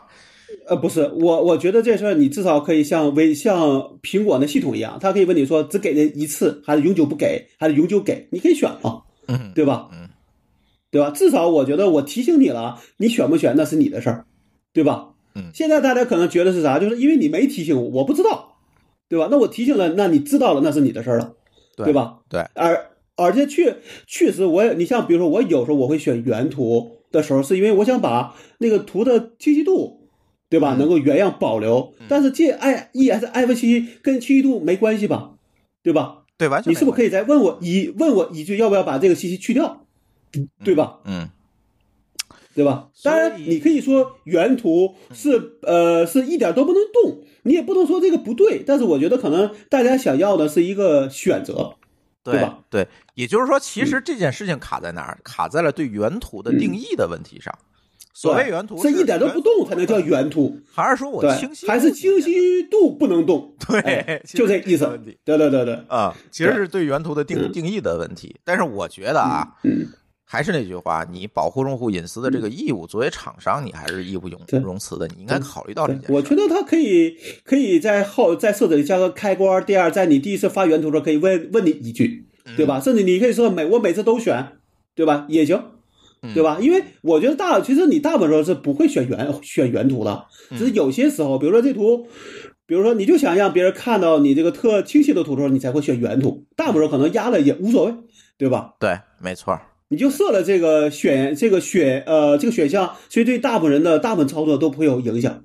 嗯嗯嗯嗯，嗯，所以看吧，微信我觉得应该把这件事情做好，它毕竟是一个国民级的应用啊，是只只只要我怀疑只要上网，同时他说中国话的人，他都装这个微信，是吧？所以在这上，嗯我觉得应该有更多的重视，作为他来讲，嗯，嗯对吧？嗯，因为有时候确实你要在手机端关闭的话，其实是有点儿，呃，有点过于高了，哎，吧？对，权限太高了，就是对很麻烦也。而且是这样，你比如你有你有些图，你未来想知道这个东西什么时候拍的，你这信息都没都没有了，不就麻烦了，对呀、对我其实还对吧你我怎么能我怎么能记得住我一年前是在哪儿拍的呢？对，是吧？但是这个选择权你要给我，我给哪个 app 不给对哪个 app，这个选择权你要给我。对对对对，这个其实才是最重要的。对对，对对，没错没错。嗯，好，嗯呃，下一个话题，老高最擅长。这个最近啊，有很多文章说 IP 地 IPv 四的地址耗尽了，是吧？嗯这个这个老高怎么看？这这个可以稍微讲点历史是吧？这个 IPv 四从最开始分配大概有四十二亿，慢慢分，就是就是它是这样，就这几年其实给大家分配的 IP 是这个段就越来越小。最近的时候，你像比如像 A 呃像 APNIC 跟 RIP 一般来说都只给给给就是给四个 C，嗯但是呢你会发现呢这个段因为用的公司越来越多，对吧？这个段终究会被分配没的。但之前是说狼来狼来了，这回是狼真的来了。就是真用。但是呢，嗯严格上，对严格上讲说，这只能叫分配，就是未分配的已经分配完了。嗯但是呢，分配的这个就已经分配过的这个里边，在我们这个做 IP 库的这个，这个就从我的角度上讲，是有大量的 IP 是没有投入使用的。嗯，就是已分配未使用。你对这种情况是有大量的空间。我就举个例子，就像我上回应该讲过，像比如说，呃，原就原来说那个麻省理工，对吧？M I I T 它原来有一个 A，而从去年还是前年开始，就慢慢的基本上把这些段都卖给了微软，卖给了亚马逊，卖给了几个大的这种云厂云厂商。那其实这也是一种再利用嘛，对吧？对，你用不了，你又不用，那你干嘛要这么干？而且好像我听说是像那几个，就是这几个大洲的协这个协调机构会去帮助，就是会去怎么说？会去协会去协调，嗯因为他有时候能看得到你这个的你的这个利用率的，嗯他会跟你讲说，比如说你你有一个 A，其实你只用了一个 B，那你那你们能卖半个 A，对吧？哎，对吧？对，其实我这几年像三打头的和二零打头的和那个幺八打头的，理论上讲都是叫说的这种叫做再利用，就是通过交易，对吧？通过这种价格的，就是这这种钱从或者叫从钱的角度上讲，给了那些更需要 IP 的地址的人公司，对吧？对，对，对，那么，而且其实在这里边，那你想啊，这东西如果是一个短，是一个相对短缺的资资这个资源，就会出现什么呢？就是这种所谓的二道贩子。哎，就是中介。呃，一个是中，一个是中介，他帮你去根据你的需求去给你找能够满足你需求的这些资源。第二呢，他可能会去买一些 IP 段对外租用。嗯，对。那这个里边，我据我所知，对我据我所知，就有好几个公几个公司和甚至个人都在干这个事儿。嗯嗯，这就跟说会不会出现一个问题，就是随着这个嗯 IPv 四的利用的使用率越来越高，那 IPv 四的交易价格也会越来越高。这个是在于 V 六是一个对 V 四来说，其实是一个一直以来的威的威胁，你明白吗？就大不了我用 V 六了。就是，嗯，呃，对，就是如果说你的 V 四价格越来越高，就会导致可能大家的动力会转到 V 六，啊，更愿因为意去转。你知道现在你你知道 V 六现在是一个什么情况吗？嗯为了推广，所有到现在的 V 六的申请的价格是全免的啊，就你申请就给你。啊，对，而且是直直接上来就是个三二，是一个很大的额。哎，那我回头也申请一个去啊。对啊，对啊，对啊。啊所以作作为一个公司拥有 IP 段的公司，我跟你说，你也去申请一个，对吧？V 四没有，但是 V 但 V 六有有啊，，V 六咱可对吧？你随便只要，对啊，你去 AP Nick 注册个账号，然后你就说我要 V 六，可能你就真的一年下来你是不需要花钱的，你可能只要每年去验去验证一下你的公司还存在，就应该就够了。但是 V 四，我今年差不多应该是我十二月份就要续费，可能要付两两千多澳币。啊，就是你的 V 你算算吧的钱。对，就是我的维护这个 IP 段的成这成本还挺贵的，所以说其实现现在想你去呃申请，其实成本也很高的。你真没用，你放在那里，其实它比买你你随便买个域名的这个成本要高得多的。啊，对，如果你用不上，其实也没用。对，对，那你想，你一你不用多，你像两千澳币差不多得多少钱了？呃，它是比人民币贵的，对吧？一万多。对啊，一万多，就是说你每年如果你用不上，你就要你就要给 AP 那个一万多块钱。嗯嗯嗯。对，所以还有一类，就是有些黄牛会去给很多公司发邮件，说如果你没用的，可以租给我，我再往外租分你钱。哦，你明你明白，就跟二房东一样了。对，就是二房东。所以我们对我们一直管这个叫数字房地产。嗯，对，对对，嗯。所以现现在从我的这个判断上看，觉得 V 四其实利用率还可以，还可以再高。就不还没远没达到说已经到了说连租就就这么说，就是我高价买都都租不到了这种情况下，可能 V 四真是到了一个极限了。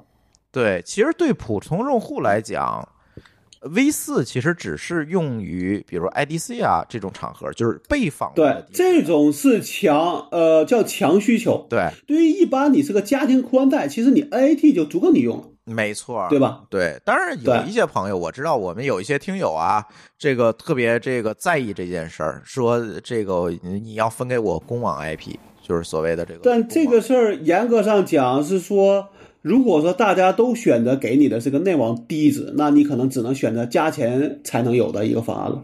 而且我想说的不是这个啊，我想说的不是这个。呃，公网 IP 呢，其实就像我家这个运营商，我只要打一个电话，他就能给我公网 IP，这个其实很简单，现在也不是特别难，对吧？他也有足够的 V 四地址给我，但是问题在于，我们很多听友啊，其实你不是一个专业的这个 IT 从业者，你对 IT 知识的了解并没有这么多，这个时候给你分一个 IPv 四的地址，能直接通到公网上，可能对你来讲风险大于收获。你能明白我？就因为它等于能做点对点的这些通讯了嘛，就是吧？从外网能访问进来你家了呀？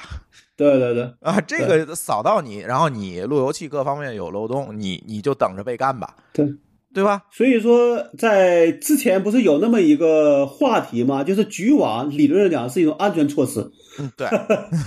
其实对吧？当然，这个其实是一个是一个附带效应，你不能说局域网就会更安全啊，只能是说在在某些情况下不好搞了，对吧？但不能把这个当做呃当就不能当这个安全措施来看。对，对对对对对。但是对很多菜鸟来讲就够了。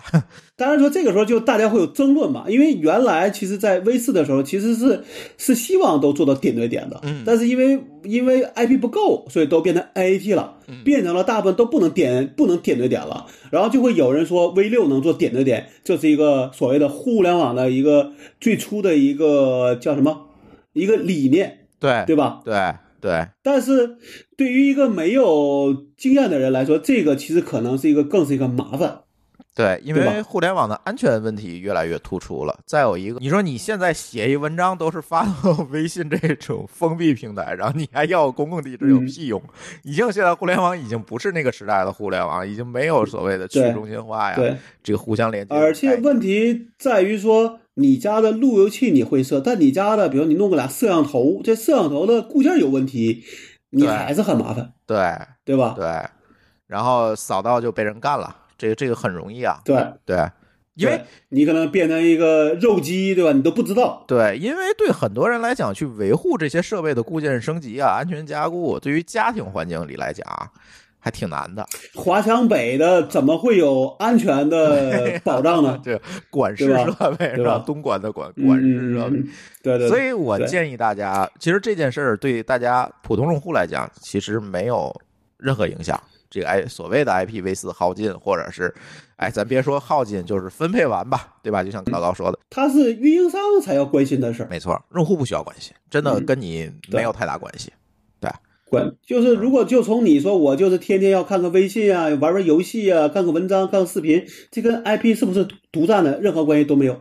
嗯，对，屁关系也没有，对吧？对，嗯，对。行，下一个话题啊，呃，跳的比较远，这个话题就是今天看到一个消息，其实这个消息是从昨天开始，今天是二号是吧？从昨天一号开始爆出来的，说这个水滴好像筹是对对，好像是周六嗯周六就有了吧？我记不住了，反正我看了一眼，这个觉得看起来真的是，我是觉得中国的这种所谓的跟慈善或者跟对相关的都会变形。对，水滴筹是什么呢？其实还有很多跟它类似的啊，什么轻松筹啊等等这些东西。就是你生病了，你没钱看病怎么办呢？哎，我给你提供一个平台，你能让别人来给你捐钱。哎，就是这个这个它算，是一个互一个互相保的方案。对吧呃，水滴这个公司呢，其实它有两个产品，第一个呢叫水滴筹。水滴筹是什么呢？嗯就是靠转发朋友圈帮我筹款，嗯就是大家捐钱这种模式，这是一种。你说这是捐助模式，捐助模对吧式？，还有一个呢嗯叫水滴宝。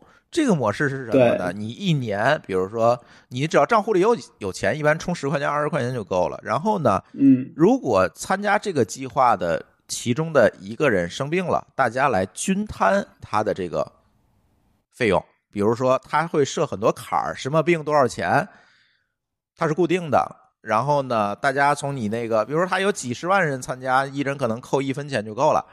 然后就这样，我那个那个那个水滴宝，我是一直在参加的，我觉得这个模式还挺好的。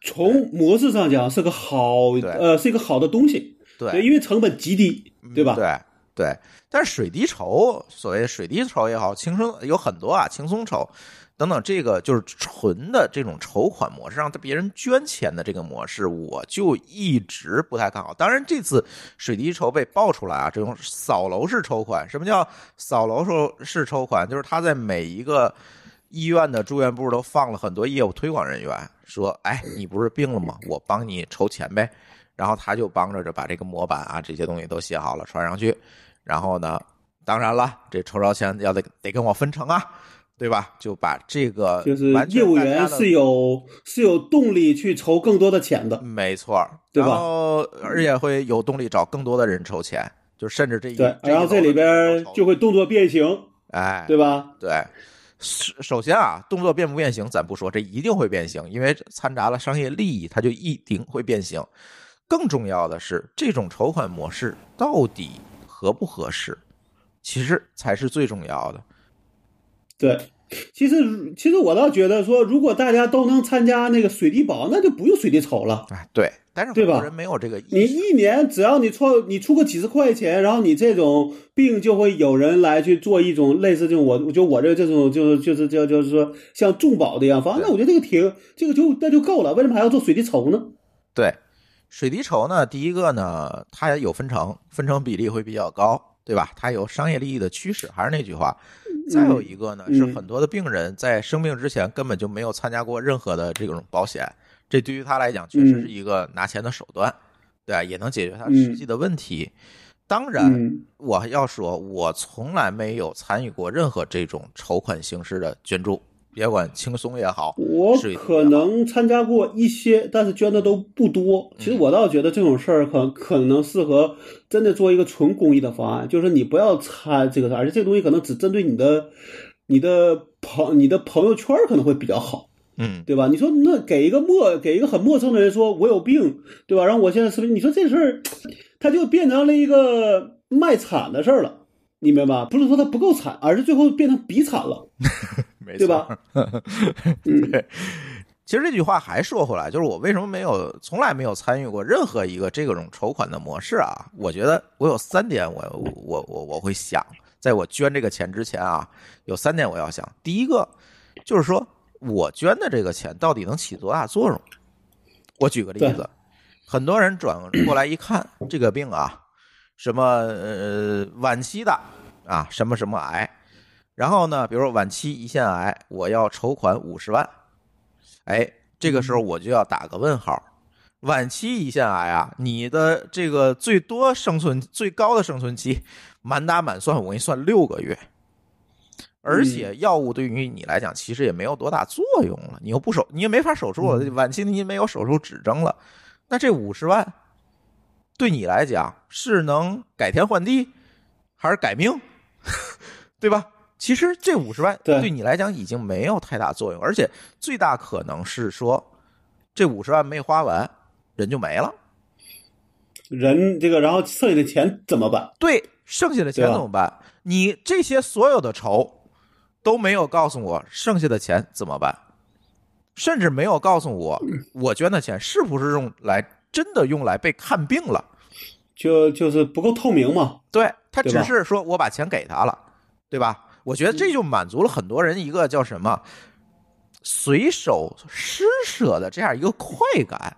你在马路边儿你能见到，就是很多人路过那个乞丐那儿啊，他就愿意给钱，嗯走过去他都回来给两块钱，他就愿意给。你知道，我觉得是满足了这些人的一个满足，满足他们的一个心理心理需求。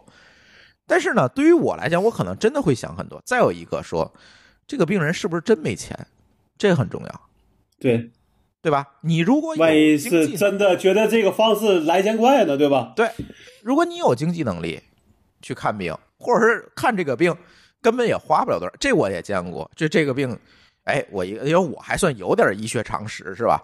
哎，这个病嗯花不了多少钱就能看好，一看你要多少钱，要一百万，你挣钱来呢，对吧？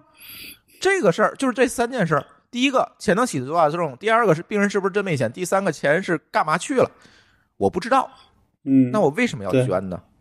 谁的钱？我捐两块钱，我我的钱也不是大风刮来的，对吧？就你这样想，其实这这这种筹钱方式，跟你在呃在大街上说摆个摊儿，说我现在有病，或者说我现在回不去家了，其实没有本质区别。呃，区别还是有，就是这些平台呢可能会把他的病例公开出来，对吧？他保证这个东西是真的。呃，这个你没法去，就刚才说你说的前边的几个问题，嗯其实他没有办法就真的一一去核实。呃，对，他只能把病例传出来。我就对我就说的说那个本质区别，就是这种情况下你没法去挨个去验证，而且一旦有一个反有一个反例，你就会因为这个原因就挂了。去推翻你所有的这些你的你的这些善心。我我跟你讲一个讲个故讲个故事啊，就是说我父亲应该在我很我很我很小的时候，可能我就七八岁，嗯。那时候就是因为可能是有他有一天出差，然后回来的时候看到有个小女孩，然然后呢，可能在那确实可能因为各各种原因，可能是比如说比如说钱被偷了，回不去家，然后呢把她接回来，在我们家住了一夜，回去的时候还给了钱，嗯，然后呢人人家也确实到位，人家就说哎，可能回了家，人家会把这车票钱给车票钱给给你，嗯。对吧？嗯，这种大家都觉得哎帮个忙会怎么说，都算是一个举手之劳，嗯，对吧？嗯对吧？对。但是呢，你会发现现在就之前很早一本书就应该叫中国的叫什么乞丐群落，就换成说你真正在街边上那些来去乞讨的，大部分都不是真的穷人，呃，几乎就没有真的。就都是这种团伙型的。对，你你明白吧？甚至可能有，可能会是或者或者会变成这样，就是说他是真的穷，一开始是真的穷，后边就会变成说这样来钱快，对，没错。对吧？所以你这个随手，所以你这个随手嗯给钱的行为，反而助长了大家不劳而获的这个心态。对，所以你知道我我有一个所谓我的判断，就是说，如果你是只是跪在街边要钱，写了一个类似什么血什么什么，哪怕是血书，我也不会给你钱。嗯但是说，如果你在那，哪怕你拿一个拿一个琴或者拿一个什么东西，你在卖艺，哎，这个你明白吧？哎，我那我愿意给你，因为我觉得至少你这是在在做交换，对，对吧？你付出了，哪怕你唱，对你唱的难听，我也愿意给。这我觉得我不是因为我怜悯你，或者我我我就是我大发善心，这是因为你唱了个歌，哪怕难听，至少我觉得，哎，你还敢在当着这个这个这个满大街的去唱，你还有勇气，我也愿意给你。这是我愿，我觉得就是说，我就是哪就哪怕你骗的，就是我能说服我自己给你钱，然后我不会给自己未来留下任何的一些心理阴影，你明白吧？对因为我当时就想的很明白了。嗯，没错。所以这个问题就是这样，就咱要回过来说这个互联网，哎，我可是不是可以理解成这种东西就叫互联网行起呀、差不多，只是变成了一个有平台的兴起。对吧？可能比那高级一点、啊。对确实是这件事儿客观上是存在的，但是多数人没有能力分辨背后的东西，比如我说的这个三个人，而且我个人觉得可能。后边那个才是问题，就是里边确实有些人可能真的因为穷，或者因为这个家庭困难，对吧？对吧？嗯但是可能这个在这个比例里边可能只占百分之十、百分之二十，剩下那百分之十都是属于说，哎呀，反正我也无我也无所谓，发一个对吧？能得五能能得一万块钱都是白得，就可能想的歪了。但是之前确实有这种情况，就是那种比如说，哎，因为确实，但是可能比如说可能那个小孩儿可能人都没了，剩的钱被他们父母给花了，对吧？他们也不觉得说这是一种感恩，他觉得这是他应得的。嗯嗯，那你说这种事儿对于别人来说怎么想？对，那你至少你可以说，哎，这个钱我可以再捐出来给别的同有同样病的人，对吧？这也算是你呃完成了这个怎么说，就是能完成这个传递，对吧？对但但你把钱花了，这个怎么算？对。呃，我不同意你的说法，就是咱不能诛心而论啊，咱不能说只有百分之十的人需要这个钱，是吧？嗯，我只是举个例子了，对对吧？但是咱都同意的一件事，就是这个钱怎么花的，怎么用，到底有没有用，这件事情要有监就管。你就是你不够透明嘛，太不够透明了。对，这个才是关键。我愿意捐钱，我愿意帮助其他人，但是你要告诉我，我这个钱是不是真的用来看病了？有没有会不会能产生什么样的效果？对吧？是他这个病能缓解，还是能活命？对吧？能起到多大的效果？当然了，医学问题这个它是有很多不确定，但是你大概的你要告诉公众，你的钱给我能够解决什么样的具体问题，对吧？能呃那个延长我的生存期，能提高我的生存质量，还是说能救命？对吧？能治愈这些东西都是大家判断的一个要素，对吧？再有一个就是钱，最后剩了钱也好，呃，钱没花完也好，对吧？你这个钱干什么去了？因为我给你的钱是用来解决你的现实困难的，对吧？叫特定特定特定困难。对你说你穷，这个不是困难，对，对吧穷这不是困难嘛，对吧？我也没有必没有必要去救穷嘛，对吧？对这才是我们是救急嘛，对对吧？对，这才是问题。所以我从来不参加这种各种筹，就是这个原因。除非说我认识的人，我认识人我会参加，但是我不会把钱打到那里面去，我可能直接用微信，你还不如给他，直对直对直接把钱给那人就完了，因为不然的话，平台还得还要抽他成儿，对吧？你说这有多大意义呢？这呃，我我我不知道这个成会抽多抽多抽多少啊？呃，可以问问郝林，上次他那个他那个一线啊，演对对对，对吧？他上次就投了，但是他把钱都退了，我觉得做的也特别好，他把钱退了，然后这个我个人刚才觉得，为什么我说那个比例呢？是因为我觉得说，对于稍微怎么说，就是真的不是那种真正的绝症，或者他绝症他已经有这个觉悟了，也不会去来要钱。因为我觉得这时候就是你会发现说那个话可能这个公开是不好说，但就是我一句我自己觉得啊，就是但凡能靠说我去卖惨就能拿到钱的，他很多时候不会选择先去卖惨。对你明白吧？他哪怕是借，可能他也会说，我会先选择借，然后我为我未来能不能还，而不是靠卖惨去要这个，呃，怎么说？这个也可能就是说，我是觉得这种钱，这时候或者说从我角度上，我是觉得我拉不出来这这个脸。对吧？但是呢，你会发现说，最后为什么说，在我刚才说说，比如像这种，在这种社这个现实社会里边，大部分人最后都变成那那那些，呃，怎么说，以此为生的人，就会变成叫叫叫什么劣币驱逐良币了。嗯，对，就是因为大家没有这个意识，他想不到后面的事情嘛。我就是我觉得我随手做公益了，其实你是助长了一个不良风气，对，对吧？当然这事儿咱就不多聊了啊，多聊这个真是断人财路了，对吧？好吧，嗯，嗯，最后一个话题，咱聊聊携号转网吧。终于正式实施了。哎，终于正式实施了，大家可以随便携来携去了。呃，嗯作为这个舒淇，作为这个携号转网的第三位第三位用户吧，舒淇是第三位用户吗？天津，嗯，对天津的天津地区前三位吧，然后被央视采访过的前第前三位的携号转网用户，然后趟了很多坑啊，他转了快十年了。这个趟了很多坑，现在那天舒淇发了条朋友圈说那个什么啊，携号专访的同学们，你们就闭着眼转吧，因为所有的坑我都帮你们趟完了。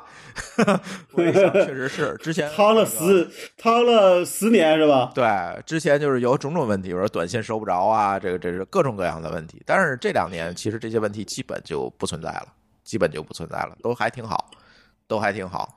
然后呢，当然就是交话费有一点麻烦，可能得去那个、嗯呃运营商自己的 app 上去交，你第三方他可能识别不出来是交给哪个运营商。明白这个但是我觉得以后也能解决这个事儿哈。呃，未来一定能对哎，但是携号转网的数据我觉得挺有意思的，是吧，老高？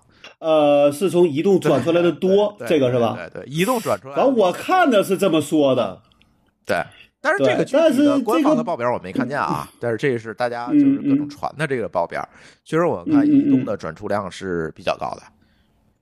第一个确实用户就移动的用户肯定是最多的嘛，按比例算它也是多呀，对，没错，对？吧？嗯，但是这个这个东西是这样，可能是说你在移动的网里边，你总会就是我觉得这可能是个围城，嗯，你明白吧？就是你在移动的网里边，你总会觉得哎，移动不好啊，这个电信好或者联通好，但这真的转出来了，是不是真的觉得它好？可能又会进入另一个围城。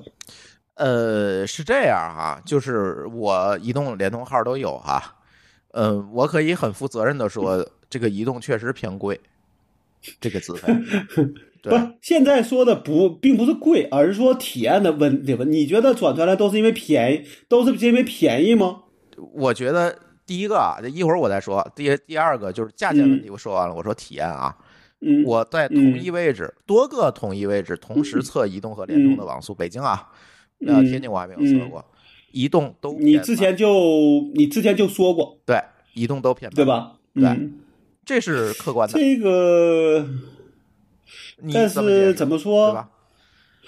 嗯，我就这么说，因为我其实最主要用的还是移动，对吧？对，对我主要是就我虽然三个号都有，对对，但我其实最主要用的还是移动那两个手机，只是拿来做测试、做测试用。对但我自己觉得，从我自己的体验上讲，其实可能你如果只是说做测速，那可能你说它好，别人好这事儿我没法说。但我不觉得说作为一个呃怎么说一个移动二十年的用户，觉得它真的很差，嗯嗯嗯，你明白吧？就是你测速跟你实际体验这是两两，在很多人是两码事儿。而且呃你对比性的用，你可能更有一个感觉，但是对这件事情，嗯，那个不抬杠啊，这件事情要这么说，嗯我因为我不是跟你一样没事测没事做测试，对吧？我是因为说我确实感觉到移动慢了，所以我才去想起来测。但这个慢，我自己虽然说用的也不多，但最最近其实可能今年的流量用的多一些，可能一个月差不多十个 G，嗯，但我也没觉得慢。就是说，你比如我看看些这种抖这种，包括抖音啊，也还行。嗯不因为我可能看的这不多，我看微信里边那个，呃，推的那种腾讯视频类的，我也觉得都还能看，就是偶尔可能会有卡的时候，但我觉得那时候，比如说正是下班时间，对吧？对对吧？对，那这种情况它卡，我觉得我也可以理解，而且不是总卡嗯，但是同样时间，啊。联通它就不卡呀。但这事儿我觉得对于我来说，你无论是让我换号还是让我携号转网，我都没有这个动力，呃，你明白吗？其实我也没有动力，就是不是说鼓鼓鼓舞着这个移动用户都都是专访去啊，不是啊，我们都没有这个动力，嗯因为确实它麻烦，对吧？而且呢，就像刚才老高说，转移运营商你也不知道会怎么样，对吧？但是呢，客观上来讲，我们来解释这个移动协出量高的问题。第一个基数有是吧嗯？基数确实大。第二个呢，从客观就是大众的感受来讲，就是这我也看了好多人写的，今天我看好多人写的这个体验哈，确确实实移动的资费和体验，在这几个运营商里面没有特别大的竞争力了。比如说，我举个例子，个我现在在北京移动的这个号码也是主中的这个号码，大家打肯定都是打这个号是吧？这个号嗯一个月是八十八块钱，嗯通话一百二十分钟吧，然后流量嗯应该是十个 G，也就是十个 G 最多了，嗯，八十八块钱啊，嗯对吧？如如果我换成联通，我原来在北京用的是一个那个米粉卡，那就一天一块钱吧，对吧？嗯一天一块钱，一个月三十块钱没了，可能还有一个月租，不超过四十块钱，我随便用，嗯，当然别超过七十 G 就完了，对吧？这是联通。嗯对吧？这其他的像那个京东的大千卡、小这种合作卡还有很多哈，都很便宜，包括联通自己的嗯。这个冰神卡，还还有很多卡也很便宜，对吧？我现在换到天津，我天津这张卡是绑着家庭的宽带，一个月一百六十八，八百兆的联通的宽带，两千分钟的通话，一百 G 的流量封顶，随便用，而且而且是三个手机，哎，四个手机，你跟咱绑了四个，然后流然后流量是共享的，对吧？一百 G 够了，一百 G 嗯我还有嗯四个人，我我怎么用啊？对吧？够了，一百六十八呀，就是把家把家能宽带的这个呃怎么说这个流这个流量让你手机也也能用了，啊，对啊，对吗？对，还而且他还送了固话，固话还有一千两百分钟的免费通话。嗯，你说这怎么比啊？移动没有啊？移动他前两天给我打电话说，您终于可以装一个移动的家庭宽带了，因为您的消费额够了。嗯我说我不装，移动宽带什么质量，咱咱都知道，对吧？而且他也没有固话这些东西，他都没有。对吧？当然，我们如果从垄断的角度看，那联通属于不正当竞争，是吧？你都绑一块儿，建立你嗯垄断地位。但是如果从用户的选择这个角度来讲，嗯你看它就是就是如果是这样想，就是如果你要说从价格上讲，那一定是可以找到很多理由，嗯，对吧？去说的，对吧？因为毕竟便宜可能是第一需求，嗯，对吧？对啊，或者这样想，你网络差点，但是我那我能忍，嗯，对，对吧？又不是不能用，所以这个事儿可能、嗯。对，可能是某个角度上讲，说中国的一个问题就在就在于说很多都是都是叫性价比，嗯，对。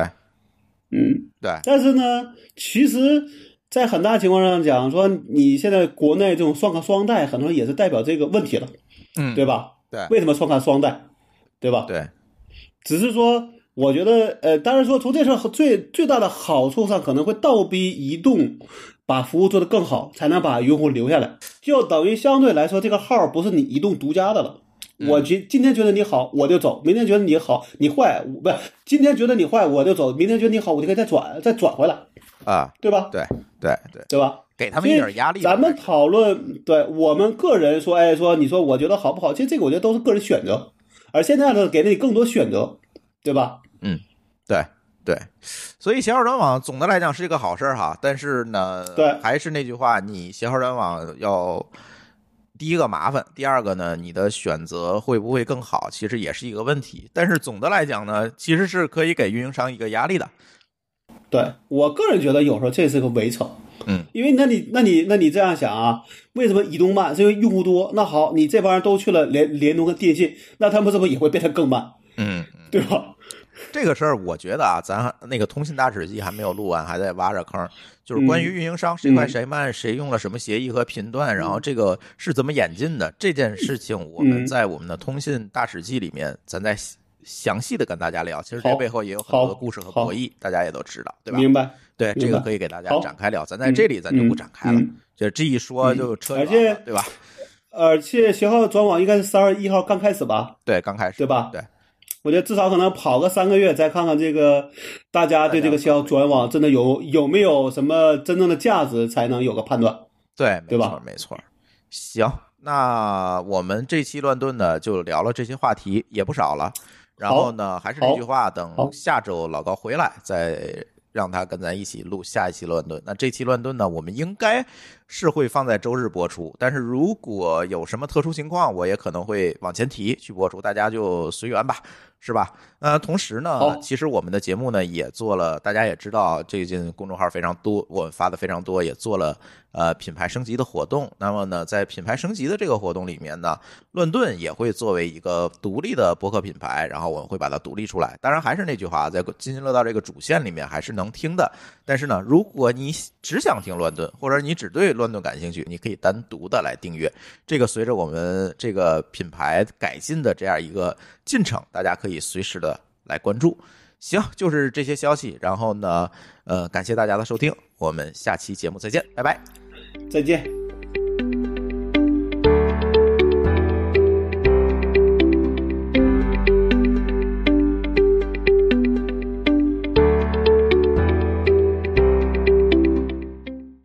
本节目由北京美文公益基金会特约播出。美文公益于二零一八年初成立，专注于听障儿童康复教育领域和自闭症儿童干预领域，以专业滋养爱，以专业提升爱。欢迎搜索微信公众号“美文公益”，了解美文的公益项目，跟我们一起做好事。